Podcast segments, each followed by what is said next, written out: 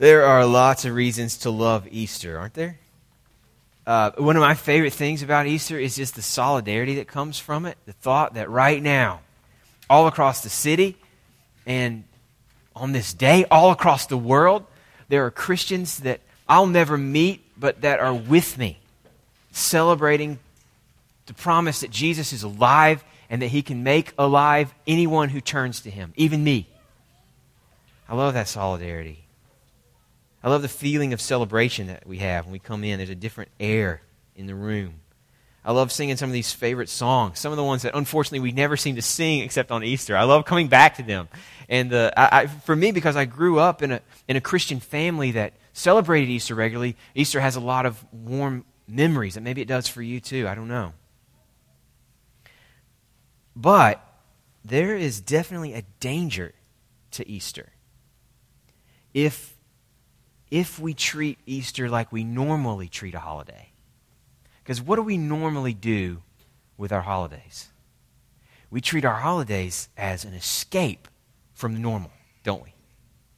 As a day that's not like the other days, that allows us to sort of take a break from what the other days are like and to celebrate something that, because it's only celebrated on a holiday, feels less than normal. We can use holidays like we use some movies. Like we might use Sleepless in Seattle if we're lovesick and lonely. There's some sort of, consolation that may come from seeing Tom Hanks and Meg Ryan get together in the end. So at least in that moment, if you're lovesick and lonely, you're imagining yourself experiencing what they're experiencing. But what do we know? Every night you go to sleep, you wake back up the next morning, and you're still lonely. We don't want to use a holiday like Easter like we use vacations from a job that you don't like. How do we use those vacations? We look forward to them. They keep us going in the work that we don't like. Then we enjoy those vacations as a break, as an escape from the normal. But what happens? Every vacation always ends. And Monday morning comes back around after the vacation, and you're back in the job that you don't like. That vacation did nothing to change the reality of your life. And if we use Easter as a day to escape from what's hard about our lives, as an excuse to check out and not think about what's hard about our lives, at least for one day, then we'll be using Easter to avoid Jesus and his implications for our lives, not to savor Jesus and his implications for our lives. See, here's the thing. Easter, as we celebrate it with Christians all over the world, is meant as a chance for us to reflect on, to celebrate, and to savor what's always true every day, but is often forgotten by us. Easter is supposed to be a chance for us to channel the truth that we celebrate on Easter into the hard things of our lives, into the jobs that we don't want to go to, into the marriages that are hard to live with, into the reality of bodies that are decaying and destined for death, into our desires to achieve something great that are often, so often, frustrated. What is Easter about? Easter is about a promise, a radical claim, maybe familiar to you, but for that reason, no less radical. The claim that a real human person, an actual human body, experienced a brutal and complete death. And that same human body came back to life 3 days later. That same human body is alive right now. That really happened.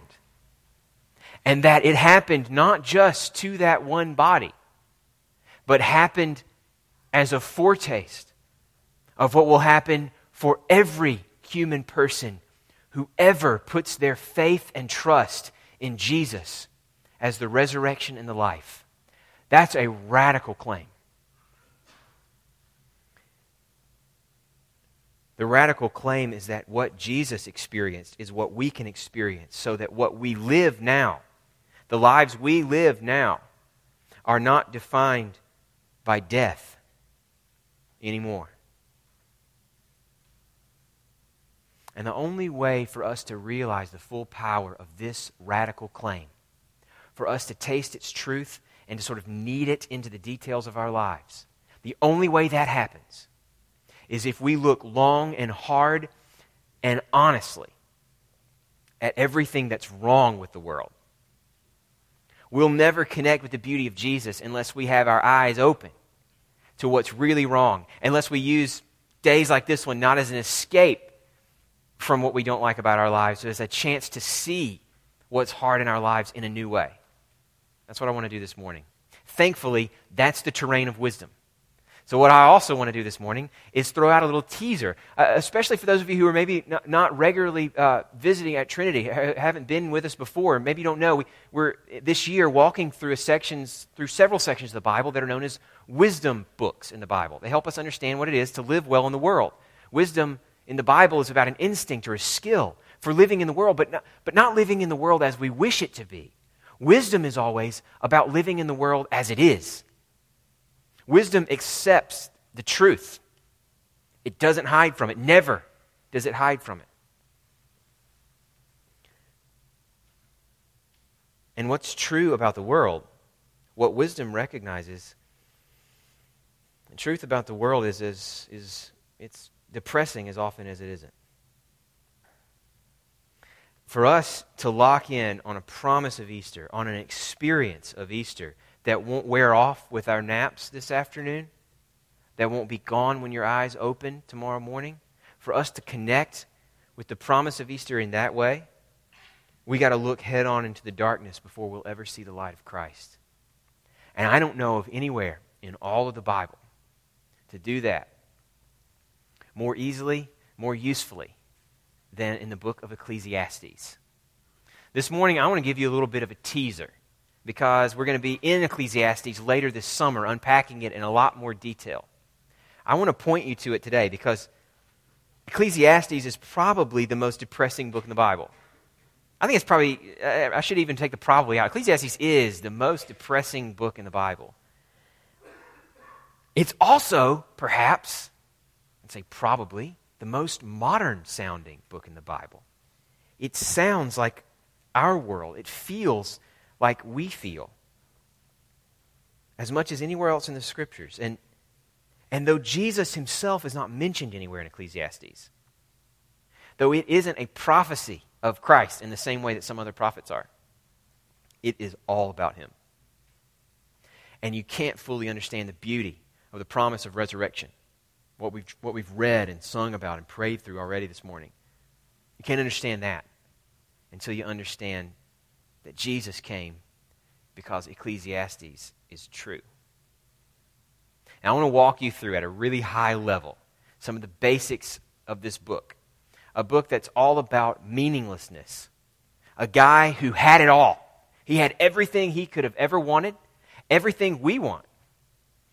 He had it all, and it didn't do it for him. He reaches the end of his life, he looks back, and he says, meaningless. Now I want to read for you the sort of his opening summary of his perspective, and then a passage in Ecclesiastes that hits on a lot of the themes that the book develops in much more depth later on. That's where we're going to park as a way to get a big picture of what this book is about.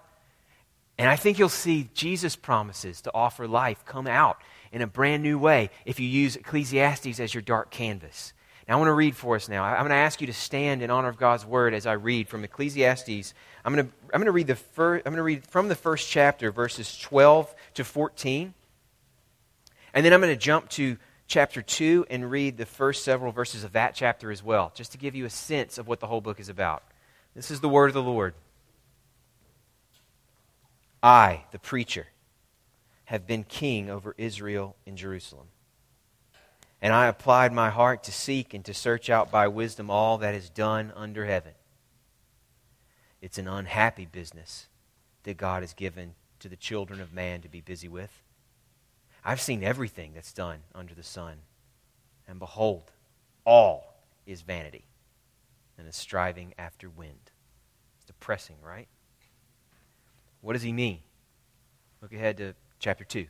Read the first several verses here. This is a lot of the themes that are going to be developed later in the book here in sort of condensed concentrated form. Look at verse 1. I said in my heart, come now, I'll test you with pleasure. Enjoy yourself.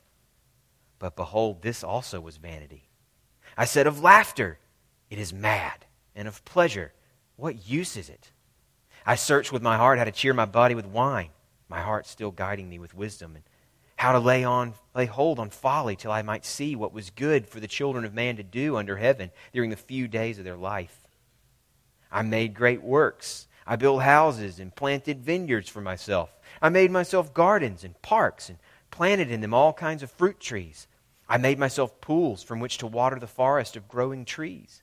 I bought male and female slaves and had slaves who were born in my house. I had also great possessions of herds and flocks, more than any who had been before me in Jerusalem. I also gathered for myself silver and gold and the treasure of kings and provinces. I got singers, men and women, many concubines, the delight of the children of man. So I became great and surpassed all who were before me in Jerusalem. Also my wisdom remained with me, and whatever my eyes desired I did not keep from them. I kept my heart from no pleasure, for my heart found pleasure in all my toil, and this was my reward for all my toil. Then I considered all that my hands had done, and the toil I had expended in doing it, and behold, all was vanity, and a striving after wind, and there was nothing to be gained under the sun. This is the word of the Lord. You may be seated.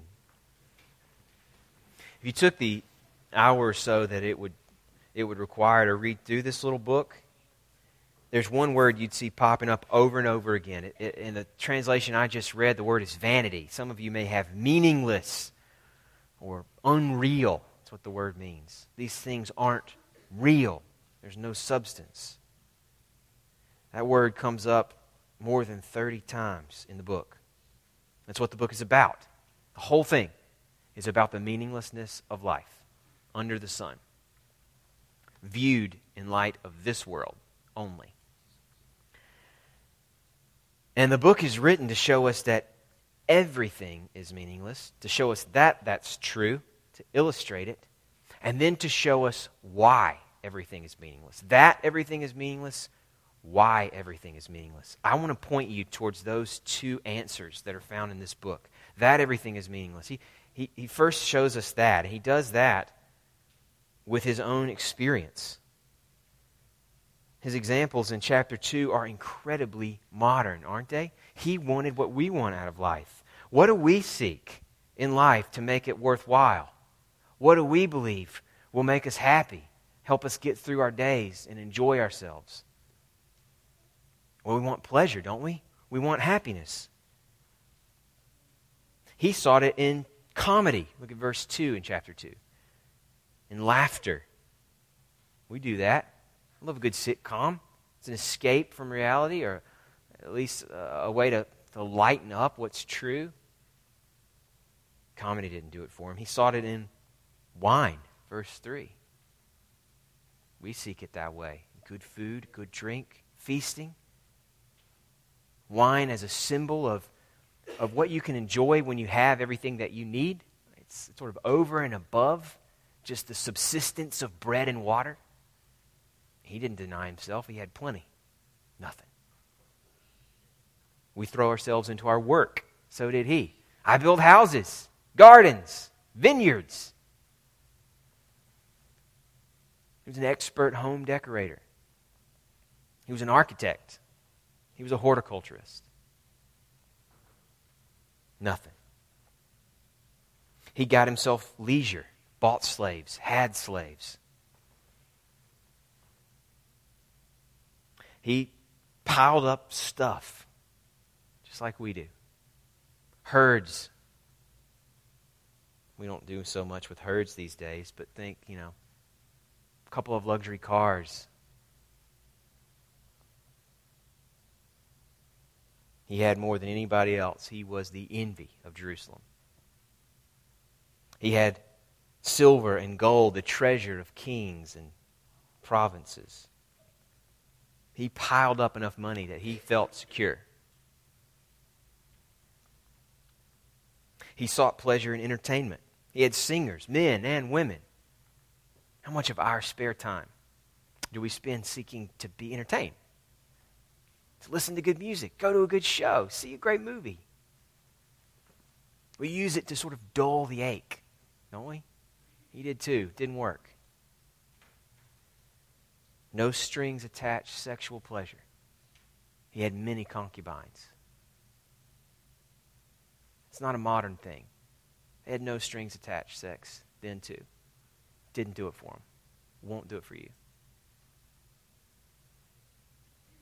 And verse 9 says that he became great and he surpassed everyone who'd come before him. He threw his life into what all of us throw our lives into one way or the other. To making a name for ourselves that makes us different. We want to be different, don't we? To be exceptional. To be above the norm. One way or another. We don't seek it in the same way. We all want it.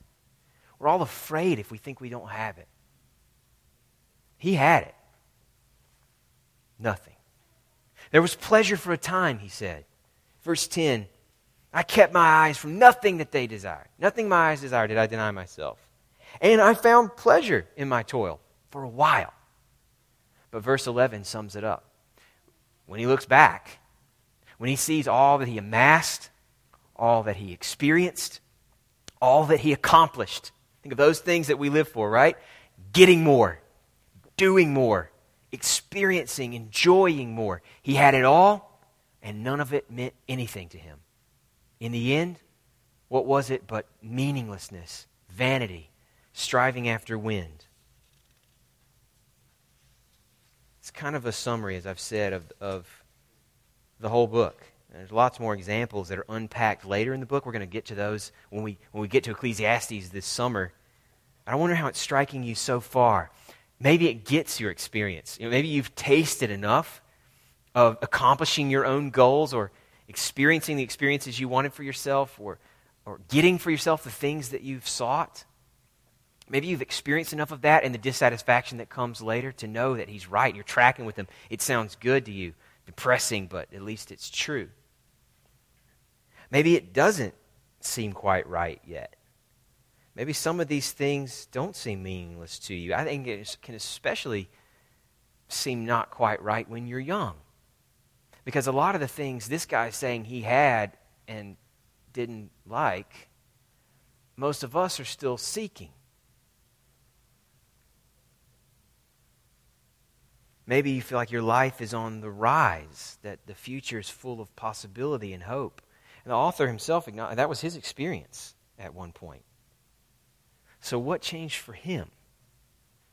What did he realize that turned the things that had driven his life into the thinnest vapor that disappeared and were no more?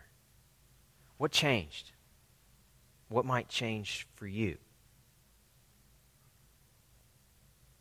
When we're young, we tend to put a lot on when we arrive, right? When we finish graduate school, when we get that job, when we finally find who we're going to marry or have children,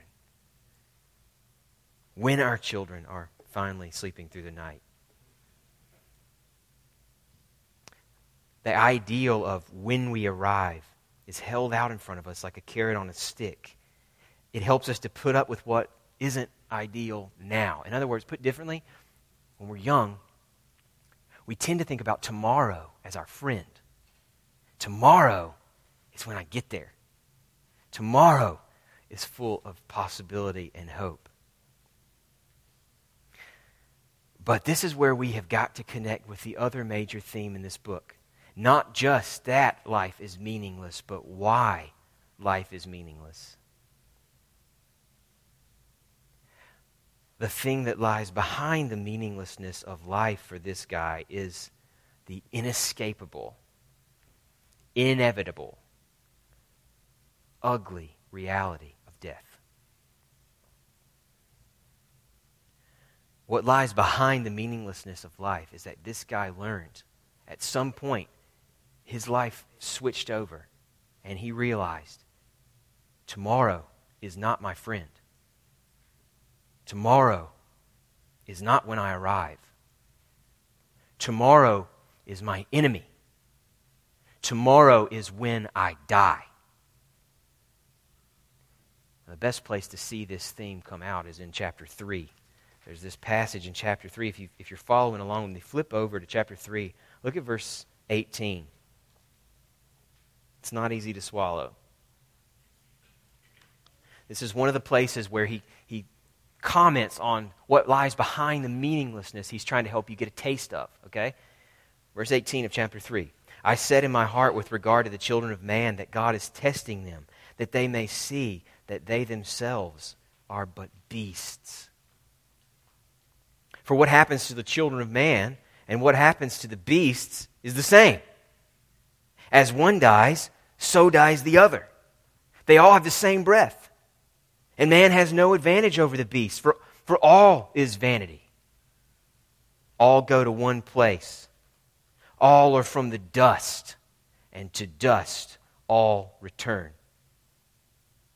And who knows whether the spirit of man goes upward and the spirit of the beast goes down into the earth?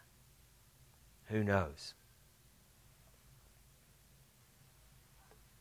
If we end up in the same place as that armadillo that we just ran over last week, what makes us any different or our lives any more important than his life?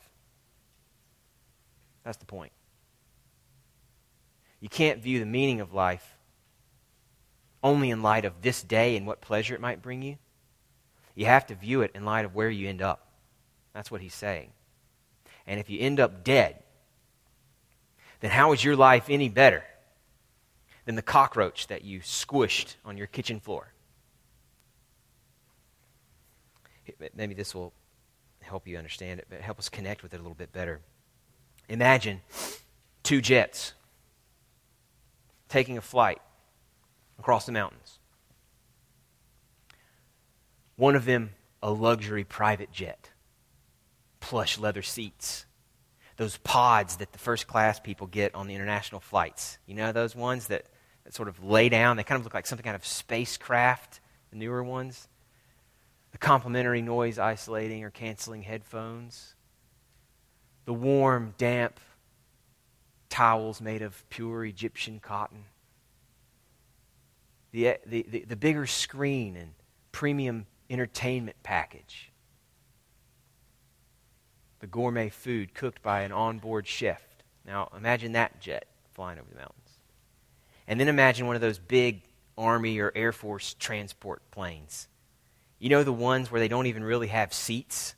Like the middle of it is just kind of an open nothingness, and then there's sort of webbing or netting on the sides that you sit on.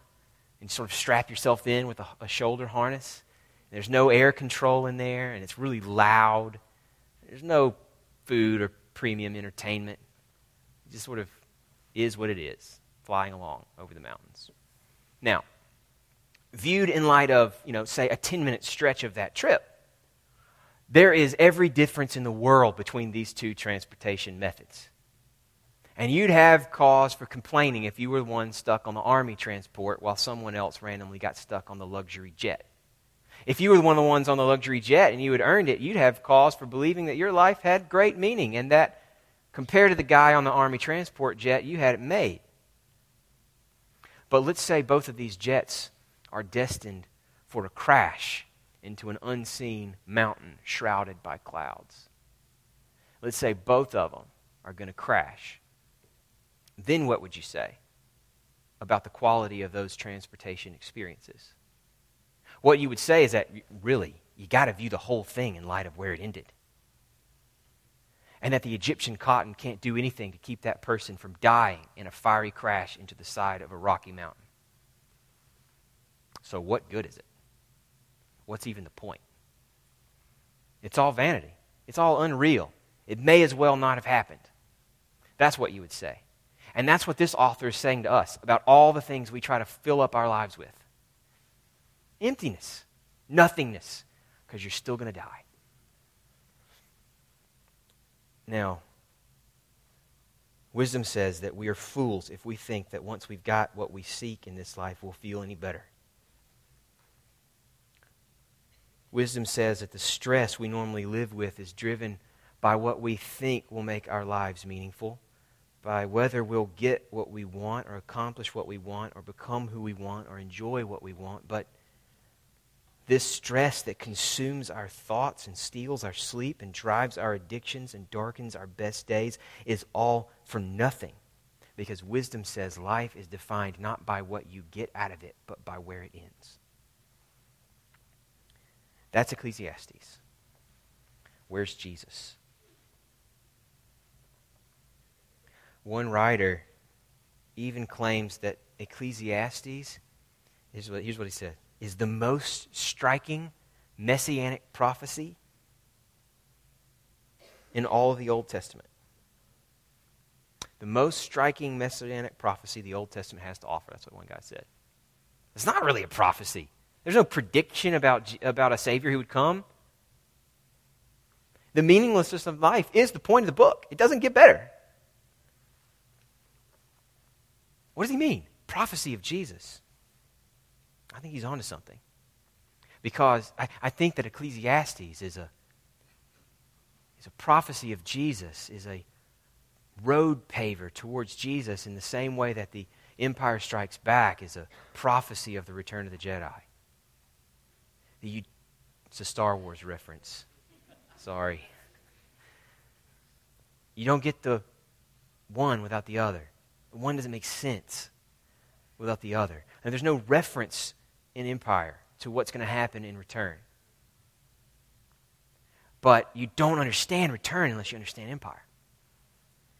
You don't understand Jesus. You can't really love him.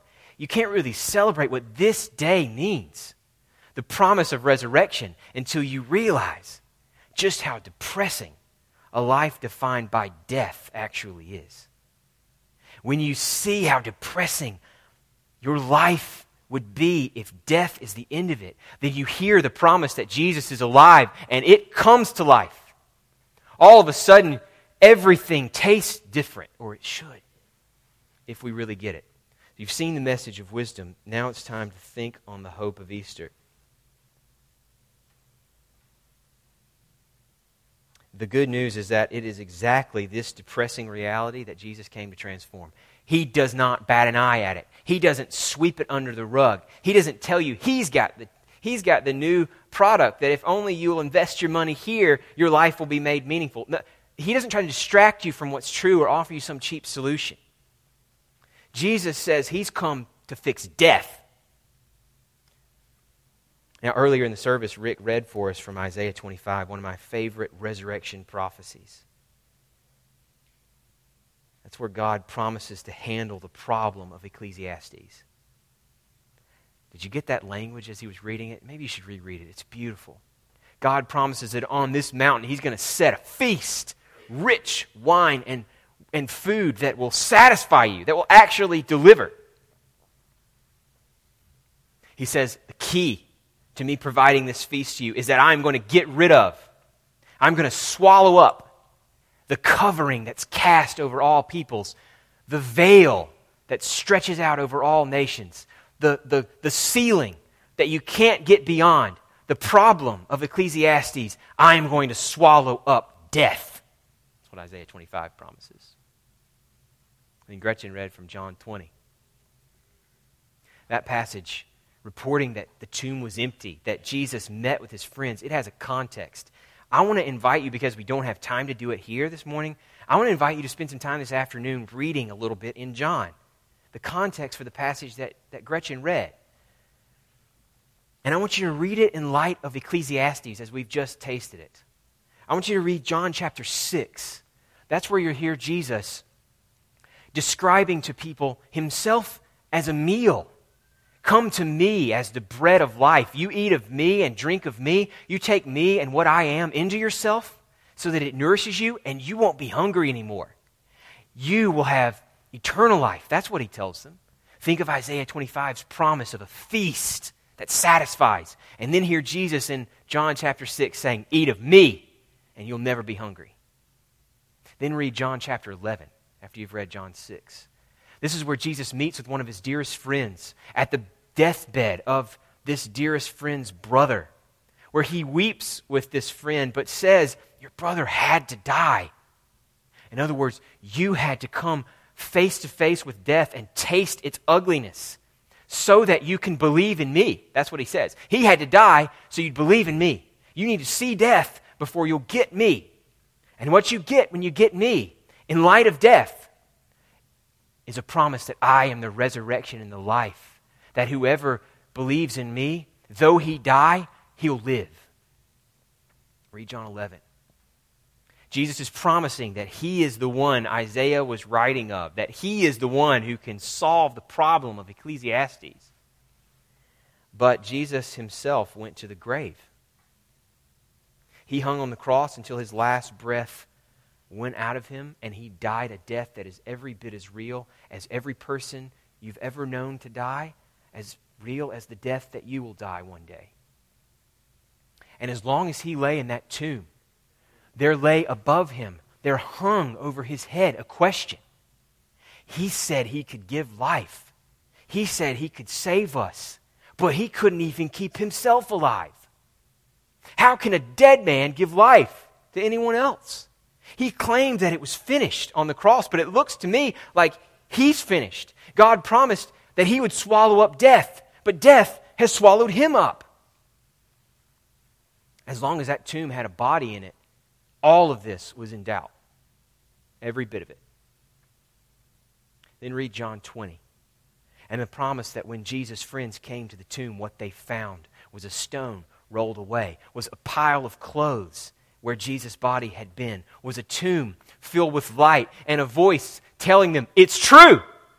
He told you he was going to rise again. He's alive. What they found was Jesus himself in a touchable, seeable, huggable body, saying that I'm going to your Father to make this real for you. Death is not the end for those who trust in Jesus. Because Jesus is alive, because that really happened, because this isn't wishful thinking, death is not the end for those who trust in Jesus. I know it may be hard for you to believe. And we don't have time this morning to go into the good historical reasons for believing this Jesus really did come back to life. I want to refer you to a sermon that I preached on the resurrection of Jesus just a couple months back, where I went into a little bit more of the evidence for this claim that his body really is alive, that people really did see him, that you can trust it. You can find it on the website of our church, a sermon on John chapter 20 that goes into some of this. For now, I just want to encourage you with this and say that here is where we have to take the hope of Easter back into the real world that you're going to be living in tomorrow. Tomorrow morning, you're going to wake up and the world is still going to be full of trouble. Ecclesiastes still sounds wise to us for good reason. That guy gets it. And that's still going to be true tomorrow. The presence of death is still all around you. The presence of death is still in you. And it's not just in the decay of your body that every day heightens. It's also in the joys that you taste of but that don't fill you up.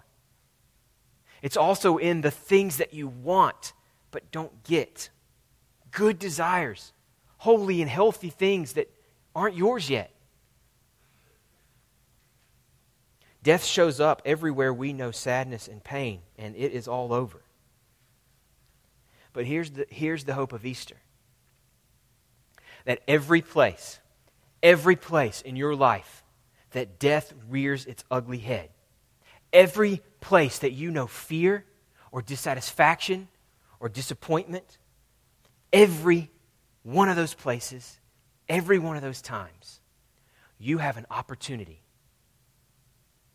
You have an opportunity to hope on the resurrection and the promise that Jesus will make all things new. And it's even in what you don't have, even in what isn't delivering, that you've got a chance to cultivate a hunger and a longing for what Jesus has promised to make true for you once and for all, beyond the shadow of death. A few months ago, I went to this an event. A guest speaker had come in for this event. There was a meet and greet social beforehand. There was some food. We were promised food beforehand, so I didn't eat dinner. And I went to the meet and greet, and they had cheese and crackers and some strawberries. That was it. It was a high-quality cheese, and the strawberries were very flavorful. But I thought I was getting a meal, and I got an appetizer. And I ate a lot of cheese and crackers that night, but it still didn't do the trick. Now, in that sense, all I could really think about while I was eating was what I wasn't getting, right? I couldn't even enjoy the cheese and the delicious strawberries because I thought I was going to get some meat. But generally speaking, I love a good cheese plate. And I love delicious strawberries. They have a kind of joy in them. Now imagine how different it would have been if I had been served this exact same food before a medium rare filet that I knew was coming. Imagine my perspective, how different it would be. All of a sudden, the cheese and all of its limitations would take on whole new dimensions. I'd be able to savor the complexity of the flavors, to fully enjoy it for what it was, not be held back by what it wasn't. Because I knew that, you know what, even if I had to do without the cheese altogether, I'm going to be good. That meal is coming. The promise of Easter is that the meal is coming.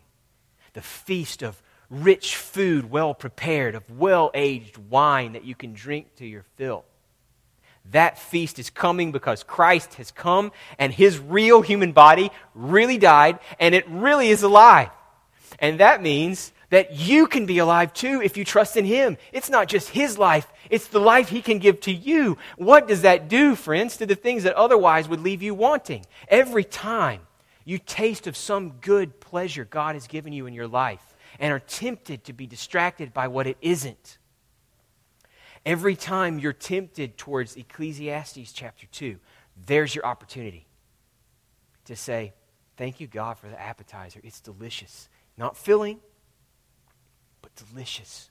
And boy, does it make me hungry for the day when everything you have promised is true, not just in the eyes of faith, but in the full orb experience of reality. Friends, that is how to use Easter. Take that promise and channel it into Monday morning. And the only way we get there is by prayer. So would you join me now to do that? Father, we need your help to believe on Jesus. The promises are great. The promises don't leave anything that we want out of the equation, but our experience makes these promises so hard to trust. Death is everywhere in us, even when we can't see it. Will you conquer it for us? That is the promise of Jesus' resurrection as it's told to us in the Bible. We want to believe that promise and live from it.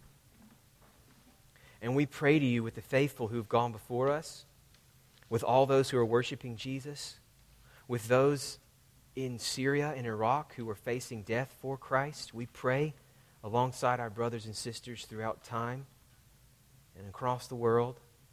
Oh Jesus, come quickly. Hold us fast until you come, but please come quickly. And keep us faithful till you do, we pray in Jesus' name. Amen.